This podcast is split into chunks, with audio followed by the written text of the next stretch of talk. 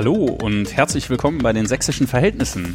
Heute Folge 7. Es ist Dienstag, der 13.03.2018 und ich bin in einem, naja, sagen wir mal eher schmucklosen Büro, aber ich weiß auch, dass der äh, Bürobewohner, will ich ihn mal nennen, hier auch erst seit etwa vier, viereinhalb Wochen sitzt und deswegen ist es noch nicht ganz so heimlich. Aber ich habe schon eine Bayern Pfefferminzdose entdeckt und auch ein Bayern-Türschild hängt draußen. Also es ist zumindest schon klar, ähm, welchem Fußballverein dieser Mensch anhängt. Ich bin heute in der Schießgasse in der, in der Dresdner Polizeidirektion zu Gast und ähm, war hier schon mal vor anderthalb Wochen. Da habe ich die Technik aufgebaut und alles eingerichtet und gefrickelt und ganz freundlichen Kaffee gekriegt. Und dann hat das nicht funktioniert. Und jetzt gerade gab es die Schrecksekunde erneut. Ähm, der Treiber war wieder weg. Aber jetzt läuft die Bude und wir können aufzeichnen. Und ich freue mich sehr, dass mein heutiger Gast da ist und die Geduld hatte. Und ich freue mich auch, dass seine Praktikantin hier neben uns sitzt, ohne Mikrofon, aber mit Kopfhörer. Das ist auch eine schöne Situation. Und jetzt darf ich ihn vorstellen.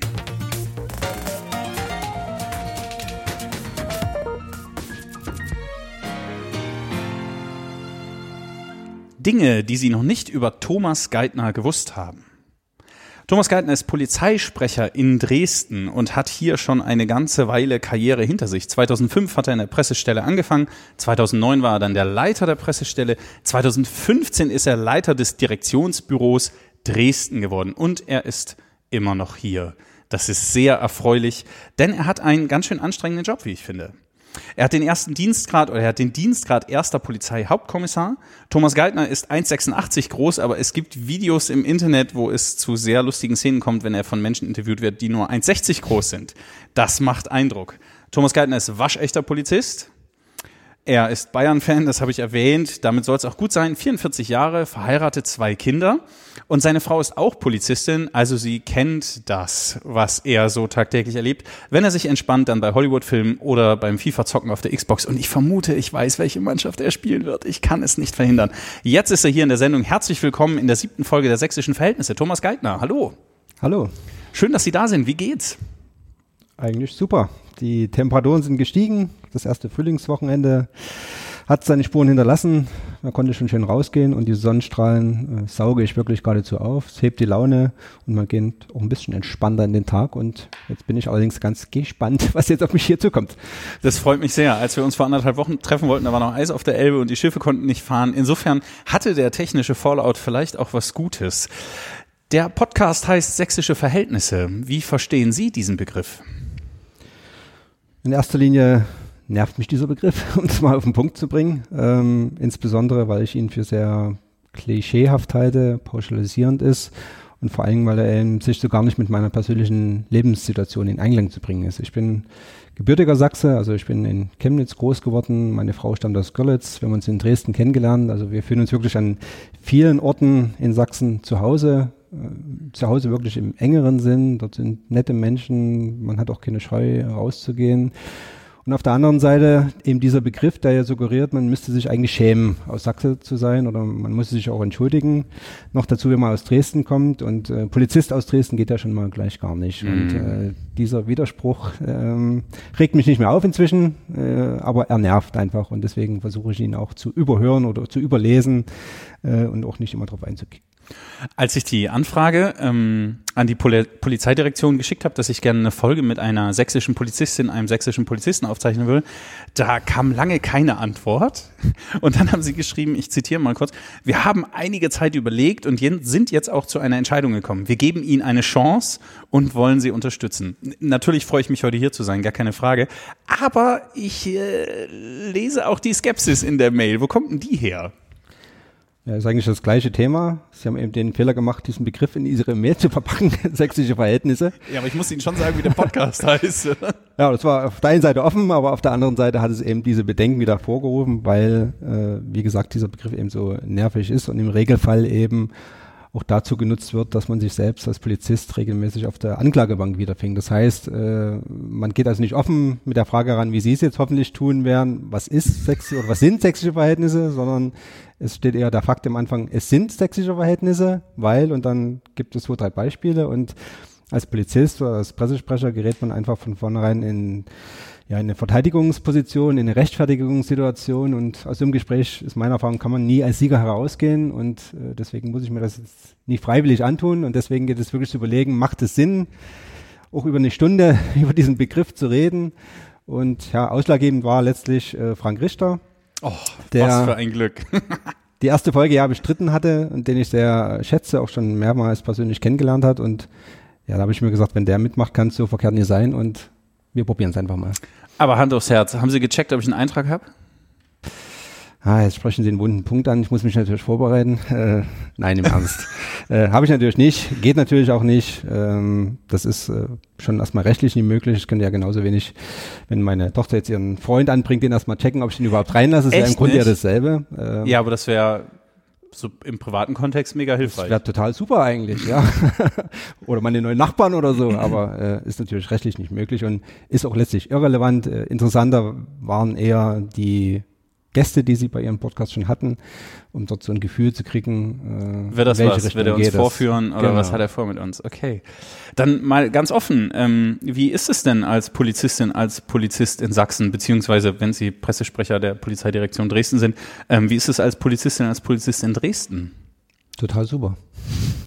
Nein, im Ernst, äh, ich finde es einen coolen Beruf. Ich habe das auch nie bereut, den Beruf zu erlernen.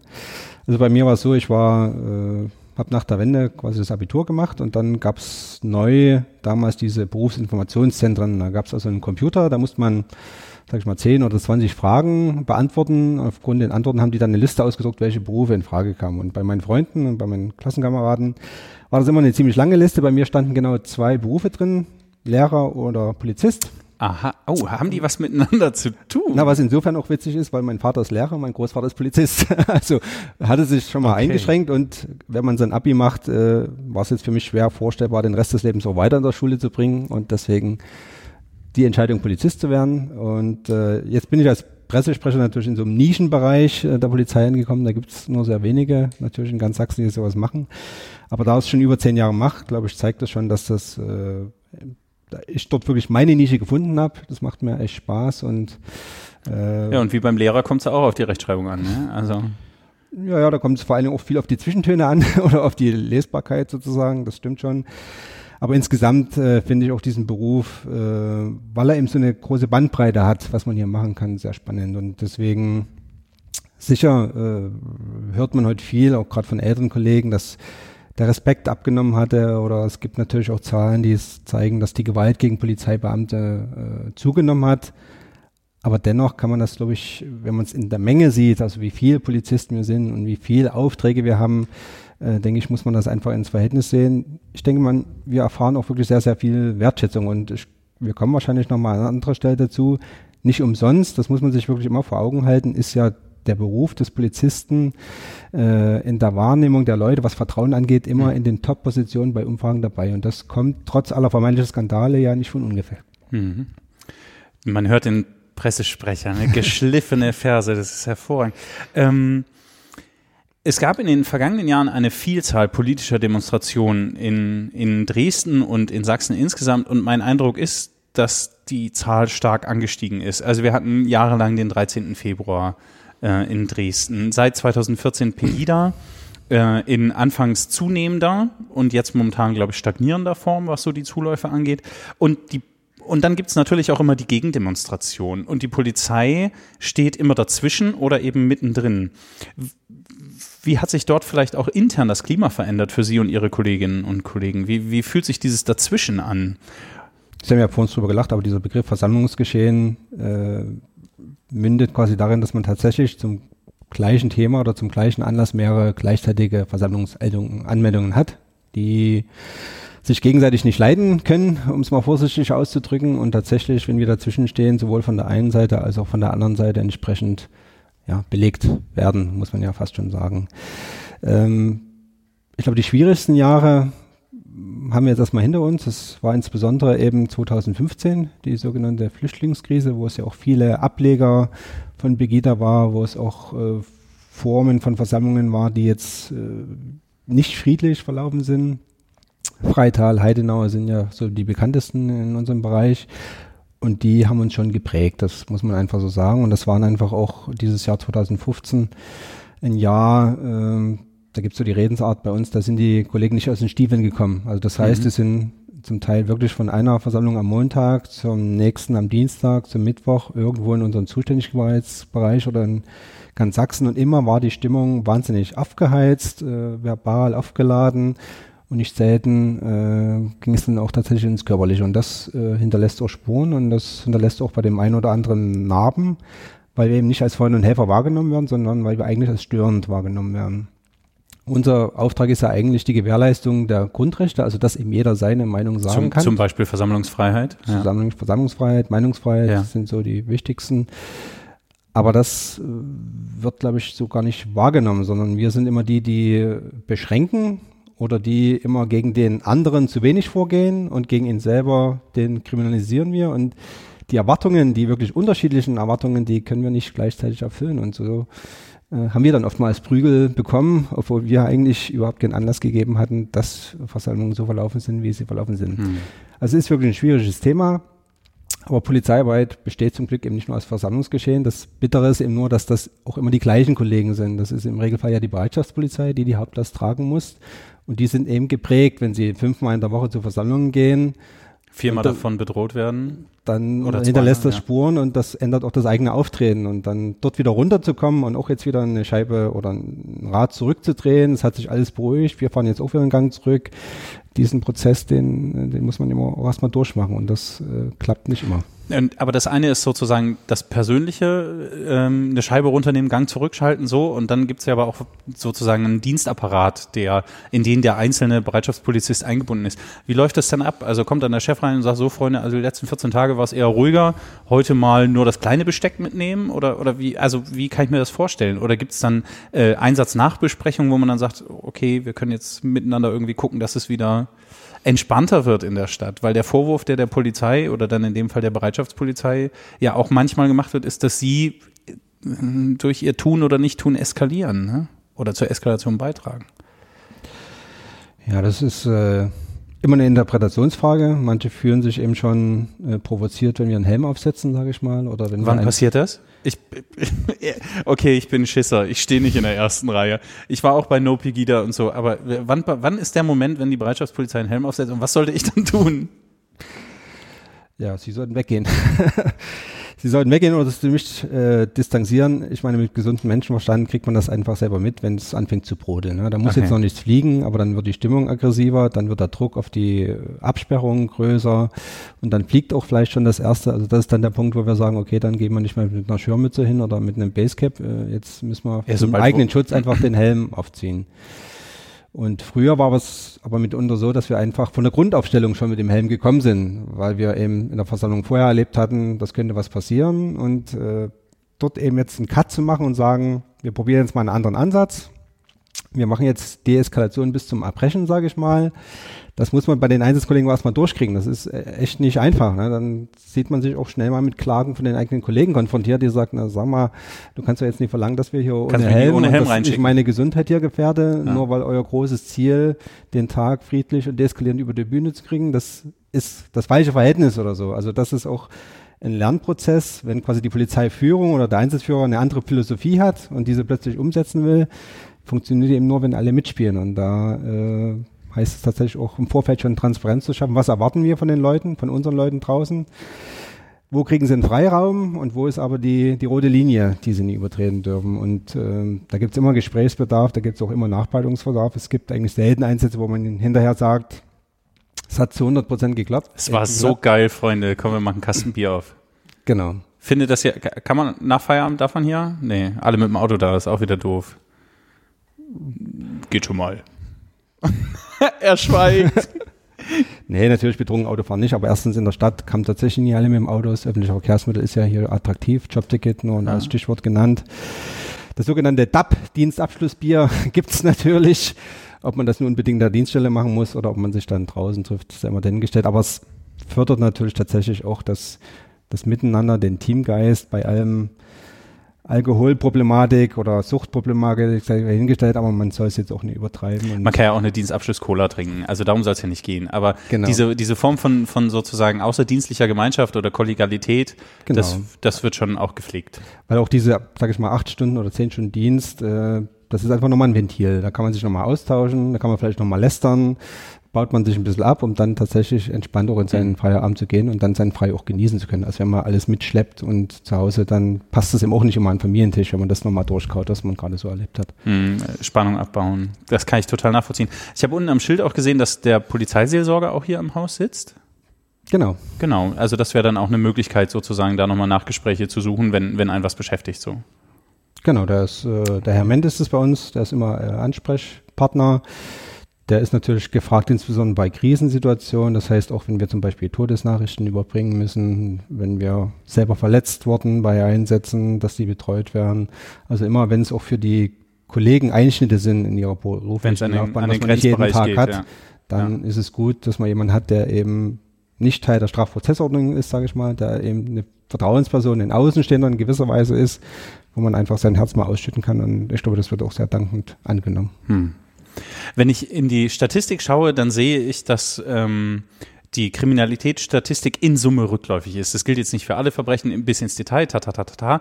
aber so ganz grundsätzlich kann man sagen, die Bundesrepublik Deutschland, der Freistaat Sachsen ist ein sicheres Land beziehungsweise ein sicheres Bundesland. Und trotzdem gibt es sowas wie gef gefühlte Angst. Ne? Da hat in Dresden in den vergangenen Jahren der, der besorgte Bürger, ist so ein geflügeltes Wort äh, geworden.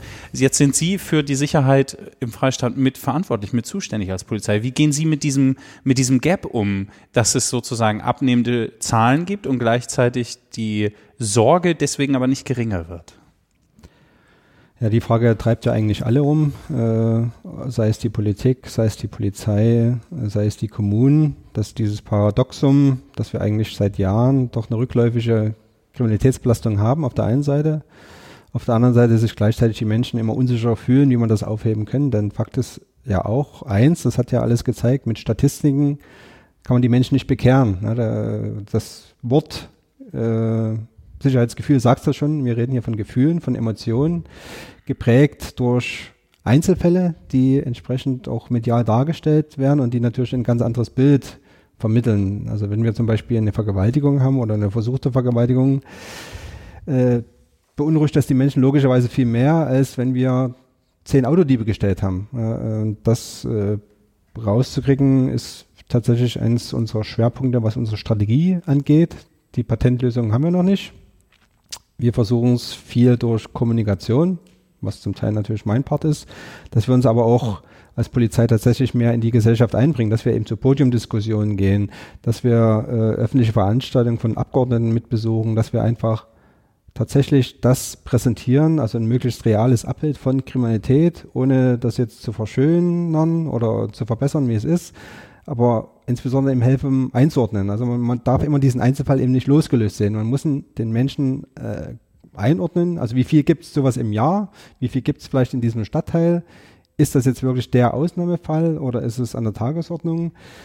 Und da geht es wirklich um viel, viel Transparenz. Ich glaube, früher hatte auch die Polizei die Sorge oder die Frage, wie viel können wir denn den Leuten jetzt an Wahrheit zumuten? Ein Teil dieser Antwort, umkippen. genau, ein genau. Teil dieser Antwort könnte die Bevölkerung verunsichern. So, es, ja. es, wäre ja wirklich einfacher jetzt gewesen, dass wir in unserer Presseinformation einfach auch sagen, wir schalten jetzt einen Gang zurück. Wir melden einfach bloß noch die Hälfte, obwohl genauso viel stattfindet.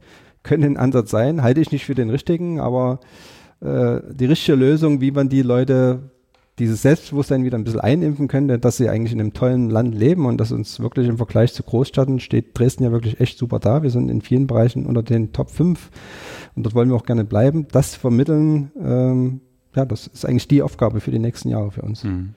Sie haben äh, von sozusagen einer äh, Strategie der Öffentlichkeitsarbeit gesprochen. Sie haben sich in Dresden auch dafür entschieden, ähm, die Staatsangehörigkeit immer zu nennen in den, in den Pressemitteilungen. Wieso ist Ihnen das wichtig? Andere äh, Dienststellen haben das ja anders entschieden und sagen, nur wenn es, wenn die äh, Staatsangehörigkeit in unmittelbarem Zusammenhang mit der Tat oder mit dem Tathergang oder sowas besteht.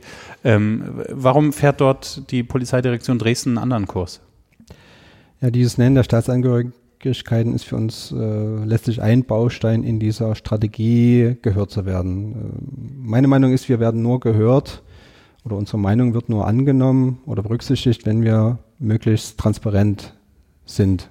Und dazu gehört es einfach, Ross und Reiter beim Namen zu nennen, ohne damit jemand, äh, ja, zu, ohne das zu pauschalisieren. Aber ich denke, man kann über Ausländerkriminalität nur reden, wenn man eben weiß, was für Ausländerkriminalität bei uns ist. Und es reicht nicht einmal im Jahr da eine Statistik zu veröffentlichen, sondern gerade in Zeiten von Social Media, Facebook und Co., äh, wo es bei uns ja auch immer darum geht, was dort reingeschrieben wird, was stimmt denn davon? Gab es das überhaupt? In welchem Teil gab es? Und das kann man natürlich nur machen, wenn wir das Feld auch ein bisschen vorbereitet, indem man einfach den Menschen auch sagt, also Leute, das gab's. Das hat ein Deutscher begangen, das hat ein Freitaler begangen, das hat ein Dresdner begangen, das hat ein Syrer begangen. Äh, einfach damit man auch ein Gefühl kriegt, was sind das für Taten? Was ist das im Verhältnis zu dem Gesamtstrafanteil? Also wenn wir, sage ich mal, heute äh, 20 Sachverhalte melden und dann ist eben auch einer dabei, was vom Ausländer begangen wurde, dann heißt das im Umkehrschluss aber eben auch, dass eben nur Diese Deutschen. 10 Prozent sind nein, oder nein, so. Nein, nein, nein. Mhm. Ähm, wie gesagt, es geht viel bei, für mich geht viel darum, authentisch zu sein. Und Authentizität erreicht man eben nur, wenn man einfach alles auf den Tisch legt. Und das ähm, finde ich für die Wahrheit kann man keinen bestrafen. Okay, das ist doch mal ein klares Statement, ja. Also finde ich, hat äh, großen Achtungsrespekt davor, weil ich glaube, ähm, das ist eine Entscheidung, die äh, auch viel Kritik einbringen könnte. Von der einen wie von der anderen Seite. Ja, es wird auch innerhalb der sächsischen Polizei durchaus kontrovers diskutiert, äh, weil die Befürchtung ist, dass man damit auch eine Stigmatisierung betreibt. Äh, wobei ich eben gerade versucht zu erklären, dass es das eben gerade nicht ist. Genau, das habe ich gehört, ja. Ja, wenn die Zahlen sich nicht so entwickeln. Ähm, und wenn die Zahlen sich so entwickeln, müsste man fragen, ist es eine Stigmatisierung oder entspricht es einer, wie haben Sie gesagt, einer Wahrheit, für die man niemanden bestrafen kann? Mhm. Ähm, wir haben gerade schon von, von den äh, von, den, von dem Vertrauensbonus ähm, der Bürger gesprochen, die sie in die Polizei haben. Ähm, sie haben auch schon gesagt, dass sich das Klima im Umgang geändert hat, also die Form, Formen an Gewalt und sozusagen die Anzahl an Polizeigewalt hat zugenommen. Ähm, trotzdem sagen 83 Prozent der Befragten in einer Forsa RTL-Umfrage, dass sie der Polizei vertrauen. Und dann gibt es auf der anderen Seite wieder Debatten, wie zum Beispiel nach dem G20-Gipfel in Hamburg. Wie gehen Sie mit solchen äh, Spannungen um? Also haben Sie sozusagen auch Kollegen in der Fußgängerzone, die mit Polly, dem Polizeidrachen, irgendwie durch die Gegend ziehen und gute Laune verbreiten? Oder also wie, wie baut man das aus, dass der Bürger in der, der Staatsbürger, der Bürger in Uniform sozusagen auch nur einer ist von, von, von uns sozusagen, vom normalen Nicht-Polizistenvolk. Ja, ich hoffe, wir sind in erster Linie ja auch Bürger, die eine Uniform haben, aber wir sind auch nicht 24 Stunden am Tag Polizisten. Wir sind natürlich genauso Familienvater, wir haben genauso unsere Hobbys und wir sind auch keine eigene Kaste oder so. Den Eindruck wollen wir ja auch gar nicht äh, vermitteln. Ähm, ich glaube, ich weiß gar nicht, ob man das wirklich so beeinflussen kann, dieses Vertrauen, aber ich glaube, dieses Vertrauen ist eben tatsächlich auch über die Jahre erwachsen, dass wir trotz allem äh, helfen. Also wir sind, auch wenn es jetzt abgetauscht klingt, dieses Klischee, Polizei, dein Freund und Helfer, das ist im Grunde ja unser Grundauftrag. Wir fahren eben zum Verkehrsunfall und äh, regeln den Verkehrsunfall und sorgen dafür, dass auch ein Krankenwagen kommt. Oder wenn eingebrochen wird, dann nehmen wir eben die Spuren an, sorgen dafür, dass die Menschen zumindest ihre Voraussetzungen haben, das für die Versicherung zu bekommen. Wenn es im Haus brennt, rennen wir eben rein und wenn es eine Schlägerei gibt, gehen wir eben dazwischen. Und, und wenn einer die Podcast-Technik versaut, darf er nach anderthalb Wochen auch nochmal wiederkommen. Da sind wir großzügig und tolerant und. Ja, Freundin Helfer finde ich schon ganz passend, ja. Und natürlich bei so einer großen Behörde wie Polizei passieren eben auch Fehler. Und dann ist die Frage, wie man mit diesen Fehlern umgeht. Und dann sind wir wieder bei dem Thema Authentizität. Dann muss man als Polizei auch mal sagen, ja, das stimmt, das war ein Fehler, hätte man besser machen können. Wir bereiten das nach, versuchen, dass es das nächste Mal äh, nicht so wird. Das ist äh, quasi auch so ein Grundsatz von unserem, von unserem Haus oder von unserer Polizeiführung, wie wir sagen, Fehler können passieren, es sollte eben nur nicht zweimal derselbe Fehler gemacht werden. Und das ist dann der Schritt, wo man dann eben auch Konsequenzen machen muss. Und äh, wie gesagt, wir haben es zuletzt ja am 13. Februar zum Beispiel auch gesagt, da müssen wir uns zum Teil auch an die eigene Nase fassen, dass wir dort nie immer die glückliche Entscheidung gesetzt haben oder zumindest nie umgesetzt haben. Und glaube, das honorieren die Leute mit der Zeit dann doch schon, dass man, äh, dass man da einfach auch ehrlich ist und transparent ist. Auf der anderen Seite muss man aber auch immer sagen, nicht immer, wenn man denkt, dass ein Fehler gemacht wurde, wurde auch ein Fehler gemacht. Und dann muss man der Polizei auch das Recht zugestehen zu sagen, also bis hierhin, okay, Asche aufs Haupt, Selbstkritik, aber die Punkte, die ihr jetzt ansprecht, die sind korrekt, weil. Also das heißt, das ist immer so ein Spagat zwischen Selbstbewusstsein, sich zu emanzipieren auch als Polizei, aber dann auch mal sagen, äh, einen Schritt zurücktreten und sagen, ja, war doof. Äh, Nächstes Mal anders besser. Genau. Okay. Ähm, ein Vorwurf, der auch gegenüber der sächsischen Polizei äh, immer wieder geäußert wird und auch der sächsischen Justiz gegenüber immer wieder geäußert wird, dass ähm, jetzt in Ihrem Fall oder in dem, worüber wir sprechen, ähm, Polizistinnen nicht entschieden genug gegen Rechtsextreme vorgehen. Die sächsische Polizei wäre in Tendenz auf dem rechten Auge blind was macht die Polizei sozusagen intern? Also wie gehen sie damit um? Ne? Wenn es Bürger in, in äh, Uniform sind, dann könnte es ja auch unter ihnen sozusagen politisch eher linksorientierte, möglicherweise, und auch politisch eher rechtsorientierte äh, Bürger in Uniform geben. Ähm, wie gehen Sie mit diesen Vorwürfen um und, und wie geht man sozusagen polizeiintern, wenn Sie das verraten können? Ähm, Gibt es da irgendwie Inhouse-Schulungen oder sowas? Also, also wie, wie betreibt man hier Staatsbürgerkunde? Ja, dieses Wir sind auf dem rechten Auge blind ist quasi für mich sowas ähnliches wie dieser Begriff sächsische Verhältnisse. Äh, nervt genauso. Oh Mann. Da habe ich es äh, ja heute wieder gut mit Ihnen. ja, aber wenn man mal ehrlich, ja wenn wir mal ehrlich sind, äh, wenn man so will, sind wir total blind. Also es kommt immer darauf an, wer sagt, mal sind wir auf dem linken Auge blind, mal sind wir auf dem rechten Auge blind. Das kommt immer darauf an, äh, aus welcher Richtung das ist. Und auch hier ist wieder dieses Problem dieser Pauschalisierung. Man vergisst eben dann auch schnell, dass wir als Sachsen zum Beispiel schon in den 90ern als erstes Bundesland die Sogorex haben hatten, äh, die sich jetzt noch umgeändert haben äh, in OAZ oder jetzt ist es das PDAZ, also politischer was? Extremismus. Genau, ich wollte gerade fragen, was heißt das? Bekämpfung des politischen Extremismus ist quasi immer eine herausragende Stellung hat. Es gibt also mhm. innerhalb der Polizei eine eigenständige Organisationseinheit, die für ganz Sachsen zentral dieses Phänomen bearbeitet. Und das äh, muss man erstmal schaffen, als erster letztlich auch als Bundesland. Und das zeigt schon, dass dieser Stellenwert eben sehr hoch ist und dass der Druck auch sehr hoch ist. Also es könnte sich heute überhaupt gar keiner erlauben, ähm, wissentlich äh, oder vorsätzlich irgendwelche rechten Straftaten unter den Tisch fallen zu lassen oder nicht zu verfolgen. Äh, da ist es eher die Frage diese Erwartungshaltung. Also man sieht das sehr deutlich bei äh, Redebeiträgen, wo schnell die Volksseele hochkocht und schnell man der Meinung ist, na das war doch jetzt aber Volksverletzung und warum habt ihr dann den von, die, von der Bühne gehört oder dieser Typ, der mit dem, mit dem Galgen durch Dresden gelaufen war. Und am Ende hat sich aber herausgestellt, die Justiz kommt ihm zu sagen, nee, es ist keine Straftat. Es ist moralisch nicht schön. Gefällt uns auch allen nicht. Aber Komische erzgebirgische Volkskunst. Aber es bitte. aber rechtlich äh, äh, verfolgen zu können, die Möglichkeit gibt es ihm nicht. Und das, äh, also wenn selbst nach Monaten die Justiz zu dem Urteil kommt, kann man von uns jetzt als Polizei schlecht verlangen, dass wir noch während der Rede entscheiden können, das ist definitiv eine Volksverhetzung, das muss man jetzt den Strom abdrehen oder ob wir es nicht so machen, wie wir es machen, dass wir sagen, okay, wir sichern die Rede, Laufen wir lassen, lassen das bewerten gucken. und dann, wenn es so ist, dann muss er sich dafür verantworten. Die Personalien haben wir und dann müssen wir mal schauen. Und diese Erwartungshaltung ist einfach unrealistisch und äh, das ist ja eigentlich unser großer Trumpf, sage ich mal, als Polizei, denke ich, ist eben diese Neutralität.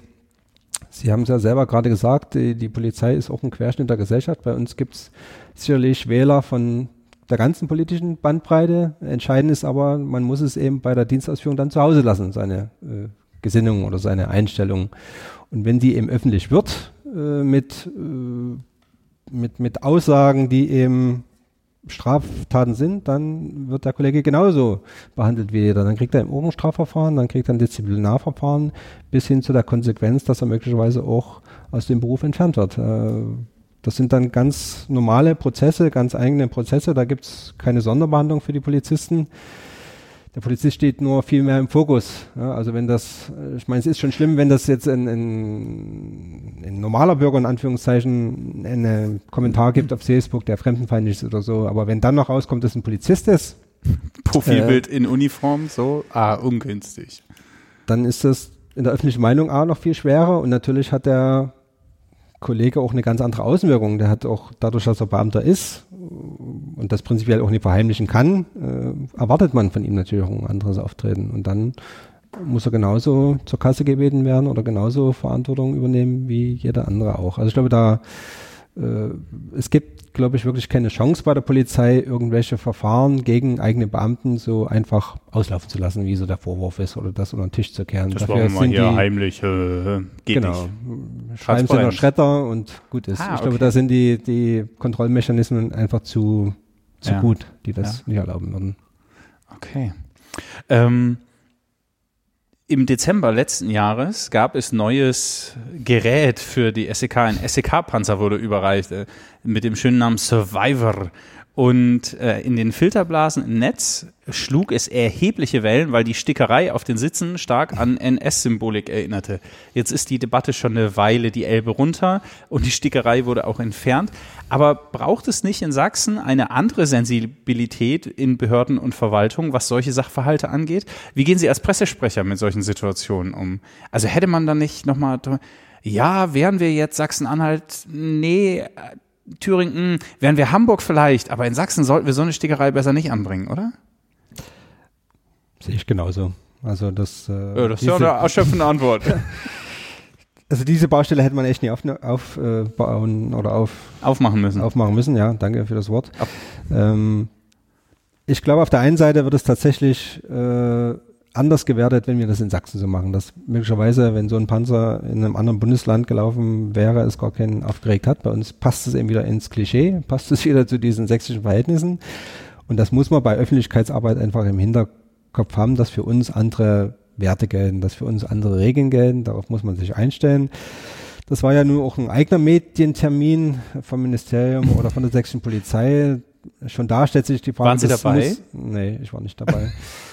War auch keiner von der Polizeidirektion Dresden, aber okay. das tut auch nichts zur Sache. Aber es gehört natürlich auch zu den Aufgaben, einfach zu checken, was bietet man da an, was, was sehen denn jetzt die Journalisten? Da muss man natürlich auch nochmal ein wachsames Auge, äh, was eben mehr aufpassen muss, als diese, wie viel PS der hat und wie viel Räder und wie viel Schutzausrüstung da drin ist, sondern da kommt es auch auf solche Ach Sachen an. Und der, der die Idee hatte, ob das die Vorgesetzten dann mussten oder wie das gelaufen ist, ähm, ja, also ich denke, ohne das jetzt äh, entschuldigen zu wollen, aber prinzipiell ist es bei uns so, bei der Polizei, es gibt eine gewisse Sehnsucht nach identitätsstiftenden Sachen. Ja, das sind also durch diese Ärmelabzeichen, die Hundeführer wollen eben zeigen, ich gehöre zu unseren Hundeführern. Was haben die dann drauf? Ein Bello K9 oder? Ich habe es jetzt gar nicht im Kopf, aber die oh, haben quasi auf ihrer Uniform so ein eigenes Emblem drauf. Okay. Oder, oder die, die Hubschrauberführer oder die Reiterstaffel oder der Brandursachenermittler. Also alle wollen quasi so ein bisschen. Wir sind die Abteilung. Hm. Dort dazu, hm. Nur ich darf so ein Ding tragen, weil ich eben zu den zehn Leuten gehöre, die das machen. Und das gibt es grundsätzlich in der Polizei, dieses Bedürfnis, diese Außendarstellung, dass man sich eben zu irgendwas spezialisiert hat und auch äh, irgendwo hingeht. Und das ist natürlich bei diesen Sondertruppen, bei diesen Spezialeinsatzkräften natürlich nochmal viel mehr. Die sind eben die fittesten, die sind die sportlichsten, die machen eben die, die Einsätze, die den man aus dem Fernsehen kennt, sage ich jetzt mal. Kram, wo sonst die wollen auch nach außen will, zeigen, Leute, das, wir sind das ja, wir sind das SEK. Die Jungs mit den Sturm haben. Genau, und dann kommt eben so ein Schriftzug, der eigentlich nur für innen gedacht ist, für sich, sozusagen, dass sie eben dazugehören, dann äh, vergisst man eben, was das für eine Außenwirkung ist. Und ja, kann man zehnmal jetzt argumentieren, dass diese Schriftart dann irgendwann in den 30ern sogar verboten wurde, aber das kann mir eben auch keiner erzählen, dass das zu dem Zeitpunkt das Argument war, warum man das macht. Äh, wir kommen ja wahrscheinlich dann noch drauf, das überschneidet sich eben SEK, Militarisierung, die sind natürlich ganz anders ausgerüstet. Die verstehen sich zum Teil vielleicht auch eher in so eine Richtung. Das ist eben nicht der klassische Polizist, der auf der Kreuzung steht und Verkehr regelt. Die treten ganz anders auf und dann ist es an sich ja schlüssig, so ein Ding zu haben, aber es war ihm nicht zu Ende gedacht. Und mhm. insbesondere kann ich Ihnen da jetzt wirklich nur das Wort reden.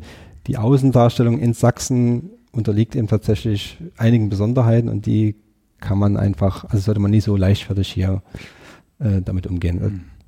Aus meiner Sicht, und es war ein deutlicher Fehler. A, vom Durchführung des Medientermins in der Form und überhaupt, dass die Idee so weit durchgedrungen ist, dass man das überhaupt anschaffen konnte, ohne dass da zwischendrin mal jemand gesagt hat, Moment, stopp, Break, äh, geht nie.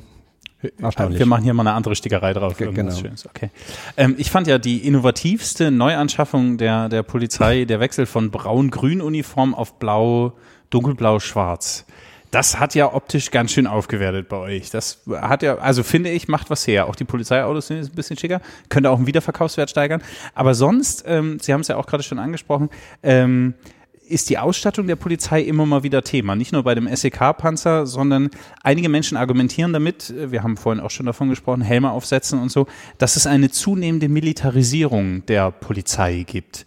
Ich war jetzt mit einem Jugendcamp 14 Tage in Israel unterwegs, also in, im Vergleich sozusagen zur israelischen Polizei und Armee kann man, könnte man in Deutschland noch eine Schippe auflegen, aber es fühlte sich auch nicht nur gut an, diese hochbewaffneten Menschen dort zu sehen. Ähm, wo liegt für, für Sie das Maß ähm, zwischen Schutz der Beamtinnen und Beamten, der Kolleginnen und Kollegen und gleichzeitig nicht zunehmende Beunruhigung der Menschen, für die man da sein will, weil man will ja Freund und Helfer sein. Aber je größer das Gewehr, desto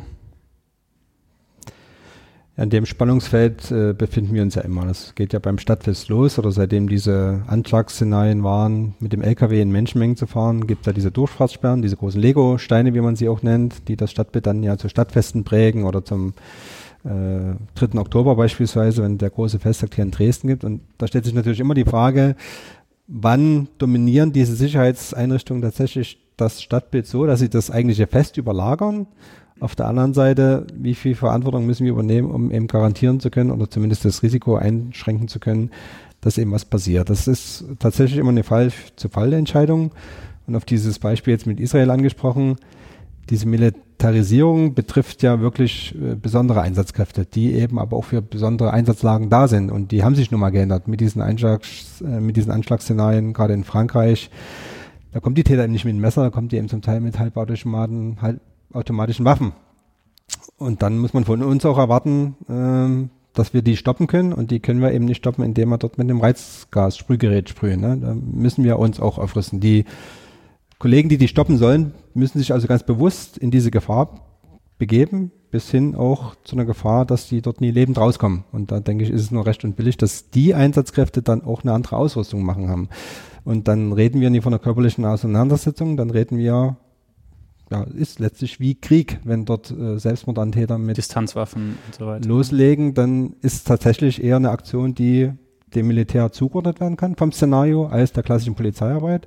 Entsprechend müssen die Kollegen dann auch ausgerüstet sein. Das ist ja wirklich nicht die Mannausstattung, dass jetzt jeder so einen schutzsicheren Helm oder so eine MP oder eben mit der MP Streife läuft. Aber sie muss da sein. Die Notwendigkeit hat sich in den letzten Jahren, glaube ich, unstrittig dargestellt, dass man so eine Kräfte haben muss. Und das wenn man die vorstellt, wenn man die einzeln sieht mit ihrem Panzer und mit ihrer Ausrüstung als Medientermin, wirkt das zugegebener martialisch, martialisch, aber das ist eben nur ein kleinster Teil der sächsischen Polizei überhaupt mit einer Spezialaufgabe und Spezialaufgabe, ich wiederhole mich, braucht Spezialausrüstung und deswegen macht das genauso Sinn, wie es ist. Ja, es gibt ja auch Kolleginnen und Kollegen, die mit Poldi durch die Gegend laufen müssen. Ne? Das ist ja dann. Genau, das ist zwar auch eine Schutzausrüstung, aber äh, dieses äh, Maskottchen ist aber auch ein sehr schönes Beispiel, dieses Maskottchen. Dieser Poldi ist ja wirklich äh, Land auf, Land ab absolut bekannt. Da ist ja wirklich als, äh, ja, als Plüschfigur für eine Behörde ist er ja also eine unschlagbare Marke geworden. Also beim Stadtfest in Dresden waren wir auch am Landtag und da war, glaube ich, die Rettungsmeile. Und mein Sohn hat sich okay, also das Drohnending vom Bund und so, das war alles nicht so. Aber als Polly dann da stand, das war schon ziemlich fett. Also da ging er ganz schön ab. Das ja. beeindruckendes Kerlchen. Das, was jetzt kommt, äh, ist auch eine verschärfte Einsatzlage. Da sind Sie möglicherweise nicht darauf vorbereitet. Wir spielen Entscheiden oder Leiden. Wenn Sie schon eine Folge gehört haben, wissen Sie jetzt, was kommt. Hier gibt es einen Sack voller Entscheidungen. Äh, ich ziehe eine, lese Ihnen eine vor. Sie müssen sich entscheiden. Und wenn sie freundlich sind, sagen sie auch, warum sie sich so entschieden haben. Und dann sind sie dran und dürfen ziehen und äh, ich muss entscheiden.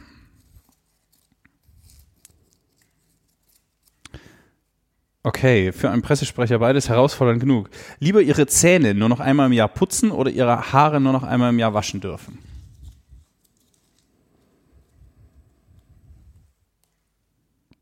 Ist schwierig. Wie, groß, wie groß ist Ihre Dienstmütze? Aber aufgrund der Tatsache, dass ich mit zunehmendem Alter meine Haare deutlich eher verliere als meine Zähne, ist es mir dann doch wichtiger, meine Zähne täglich zu putzen. Okay. Dann dürfen Sie jetzt ähm, einen Zettel ziehen und ich muss entscheiden.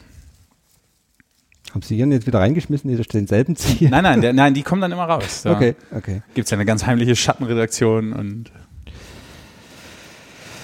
Lieber eine riesige Nase oder riesige Ohren haben? Halt, das ist ja wohl entschieden. Also im Vergleich zu meinen Ohren ist meine Nase schon ziemlich groß. Die Nummer ist durch. da brauche ich nicht viel entscheiden. Mal gucken, was ich habe. Aber wir bleiben dabei. Nie mehr riechen oder nie mehr schmecken können? Nie mehr riechen können. Das wäre okay? Ja. ja. Als Polizist kommt man manchmal auch in Einsatzlagen, da ist Riechen, glaube ich, nicht so toll, oder? Ja, nicht bloß Einsatzlagen, schon wie manche Menschen eben leben, sag ich mal, oder wenn man in der Wohnung ist, äh, muss man nicht haben. Und meine Frau sagt, ich rieche sowieso nichts, also von daher ist es eine wirklich eine Wäre keine Veränderung. Meine große Nase und ihr nicht riechen, okay. Sie noch einen, ich noch einen? Haben wir heute echt die Milden erwischt, das ist schön. Lieber irgendwo leben, wo es nie wieder Tag wird oder wo es nie wieder Nacht wird? Ähm, wo es nie wieder Nacht wird. Ich glaube, im hellen Schlafen kriege ich irgendwie hin, aber, aber so, also, nee, das andere, da fehlt einem dann doch bestimmt Vitamin B12 oder irgendwas anderes Tolles, womit man dann langsam aber sicher zugrunde geht. Nee, nee, nee, nee, lieber nur noch Tag. Würde ich genauso sehen. Schön. Außerdem habe ich eine schöne Sammlung an Sonnenbrillen. Könnte ich dann verwenden. Ah, herrlich. Lieber auf Social Media oder auf alle Suchmaschinen der Welt verzichten müssen? Social Media. Sind Sie bei Facebook? Instagram, Twitter, Knuddels, Snapchat? Fax?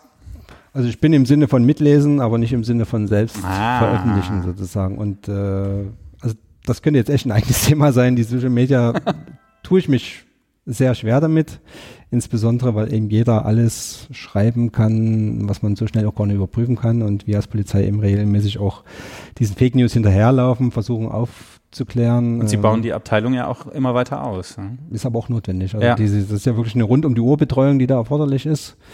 Und äh, ich möchte sie nicht machen, aber ich bin froh, dass es welche gibt und dass wir die auch ausgebaut haben. Cool. Danke. Ach, Sie wollen noch ja, Na, äh, Ausgleich. Um, er hat es gemerkt. Er hat es gemerkt. Oh. Lieber einen total anspruchslosen Job mit wenig Bezahlung haben oder einen 60-Stunden-Job mit viel Geld? Äh, anspruchslosen Job mit? Wenig Bezahlung oder 60-Stunden-Job mit viel Geld? Ja, da, oha. Ähm, dass da, das dazwischen nicht gibt. Also ich arbeite gerne und ich arbeite auch gerne viel. 60 Stunden mit viel Geld ist okay. Das würde ich machen. Auch für den Rest der Familie? Ich wurde ja gefragt. okay, das stimmt, das stimmt. Und der Rest, das ähm, klären wir dann. Aber mit viel Geld kann man sich ja dann auch schön viel Urlaub und sowas leisten. Das war Entscheiden oder Leiden. Herzlichen Dank. Bitte.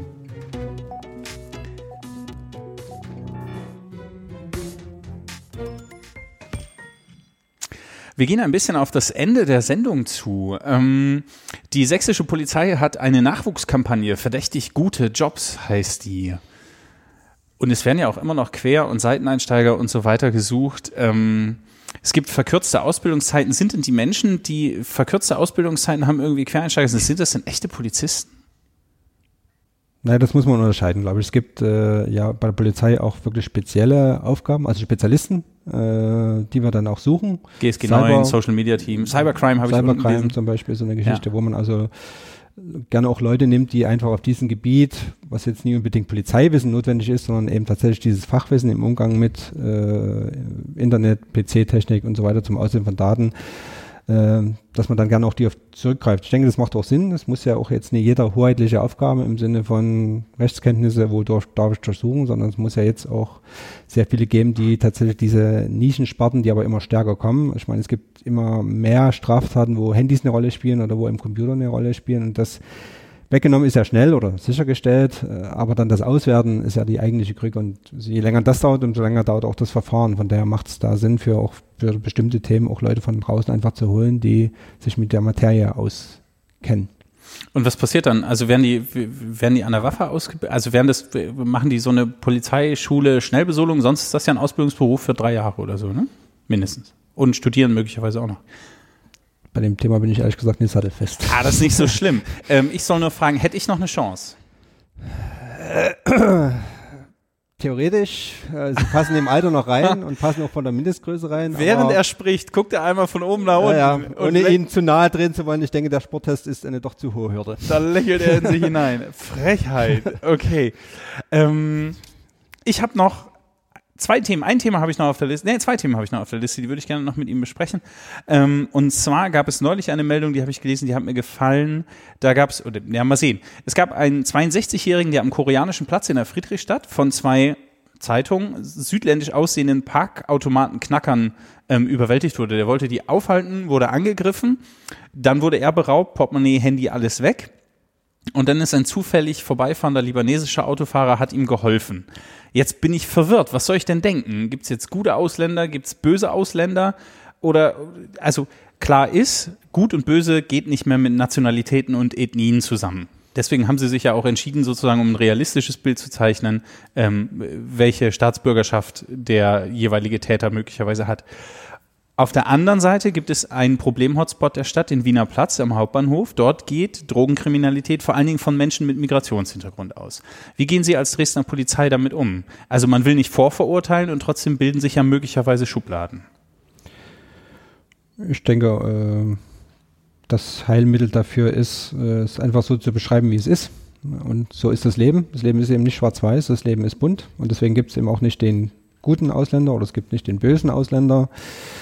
Es gibt auch nicht den guten Deutschen, es gibt auch nicht den bösen Deutschen. Äh, die Situation zeigt das, wie der Mensch eben ist. Und äh, so gibt es eben Ausländer, die Opfer werden von Straftaten und genauso gibt es Ausländer, die Täter sind von Straftaten. Und äh, Wiener Platz, ich denke, das muss man sogar ein bisschen weiter betrachten. Dort ist das Grundproblem einfach die Drogensucht. Ja, also wenn es den Markt nicht gäbe, also wenn es eben auch nicht die deutschen Käufer gäbe, äh, würde dort auch keiner stehen, der diese Drogen verkauft. Und bei diesem anderen Sachverhalt mit diesem Parkscheinautomaten, das ist weniger eine Frage der Nationalität, das ist, glaube ich, eher eine Frage des Charakters. Also äh, ob man helfen will oder ob man eben sich bereichern will. Das ist, wie Sie es richtig sagen, nicht eine Frage der, der Nationalität oder der Ethnie, sondern das ist äh, eine persönliche ja, Charakterfrage, wie man sich dazu stellt. Und genauso sehen wir das als Polizei. Unsere Aufgabe ist nicht, äh, dafür zu sorgen, was die Menschen denken sollen. Unsere Aufgabe ist, den Leuten zu sagen, wie es ist, äh, wie realistisch oder die Kriminalitätslage einfach realistisch vorzustellen. Und dann sind die Menschen erwachsen genug, die können sich ihre anderen Quellen noch beiseite ziehen und dann sollen sie sich ihre Meinung selber bilden. Also wir sind keine Meinungspolizei. Meinungspolizei, auch ein schöner Begriff. Herr Gantner, die Sendung nähert sich dem Ende. Das Jahr ist noch relativ frisch. Wenn Sie sich was wünschen dürften für das Polizeijahr 2018, was wünschen Sie sich? Ich wünsche mir natürlich, dass es ein aus unserer Sicht ruhiges Jahr wird, mit wenig, also mit möglichst wenig äh, Aufregung. Ich hoffe, dass die neuen Kollegen zeitig bei uns ankommen, diese versprochenen mehr Stellen oder mehr Kollegen und dass sich so langsam auch die Stimmung wieder hebt in unseren Reihen, dass man diese, diese problemhaften Jahren von 2014, 15, 16 jetzt wirklich hinter uns haben, uns ein bisschen konsolidieren können und uns dann auch wirklich auf unsere Kernaufgaben wieder beschränken können, nämlich dieses Freund und Helfer sein.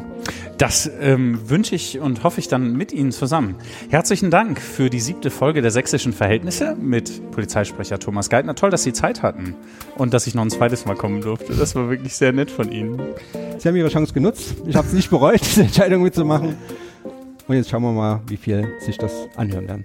Ja, und Emily Bartel, die Praktikantin, sitzt hier, lächelt still in sich hinein und sagt sonst nichts dazu, wollte nicht ans Mikrofon. Vielleicht bei einer nächsten Folge, Emily, mal gucken. Du willst ja, was, Kriminalistik studieren? Kriminologie heißt es, werde ich gleich korrigiert. Mal gucken, vielleicht ähm, habe ich dann irgendwann eine berühmte Kriminologin im Podcast. Herzlichen Dank fürs Reinhören. Das war Folge 7. Mit äh, Folge 8 dauert es gar nicht mehr so lange. Da funktioniert das technische Setup dann auch besser. Schon Ende März mit dem Sächsischen Landesschülerrat. Und gestern ist eine E-Mail in mein Postfach geflattert. Die hat mich ein bisschen nervös gemacht. Frauke Petri hat zugesagt für die sächsischen Verhältnisse. Da bin ich schon ganz schön gespannt. Mal gucken, was das wird. Jetzt erstmal einen schönen Tag und danke fürs Reinhören. Lasst einen Kommentar oder ein Feedback da. Wir hören uns. Macht's gut. Tschüss.